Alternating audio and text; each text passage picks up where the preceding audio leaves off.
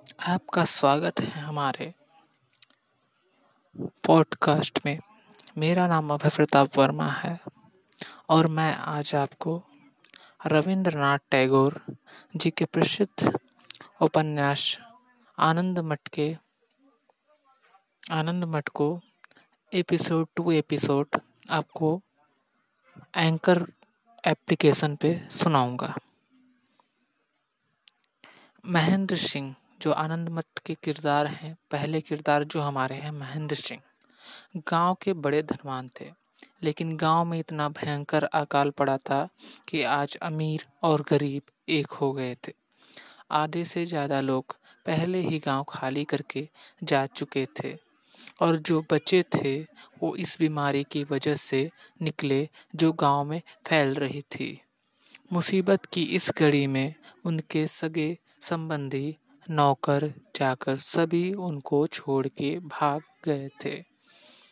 इतने बड़े परिवार में सिर्फ़ वे, उनकी पत्नी, एक नन्ही सी बच्ची ही रह गए थे।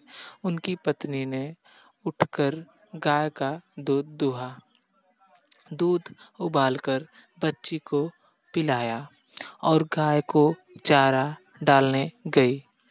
जब वहाँ से लौटकर आई तो महेंद्र प्रकार महेंद्र जी बोले, इस प्रकार कितने दिन चलेगा?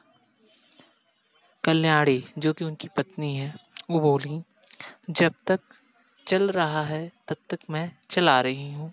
उसके बाद बच्ची को लेकर तुम शहर चले जाना। अगर शहर ही जाना है तो फिर तुम्हें कष्ट क्यों दू?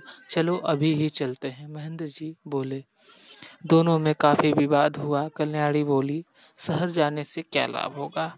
हो सकता है वहाँ भी महामारी का प्रकोप हो। महेंद्र ने कहा, कलकत्ता चलते हैं।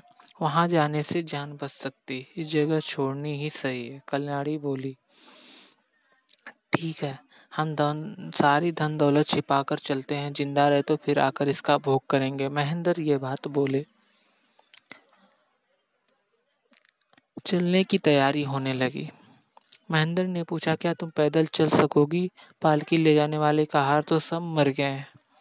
कल्याणी ने कहा, आप चिंता मत करिए, मैं पैदल ही चलूँगी। फिर वो मन में सोचा, अगर मर गई तो क्या हुआ? कम से कम ये लोग तो बच जाएँगे।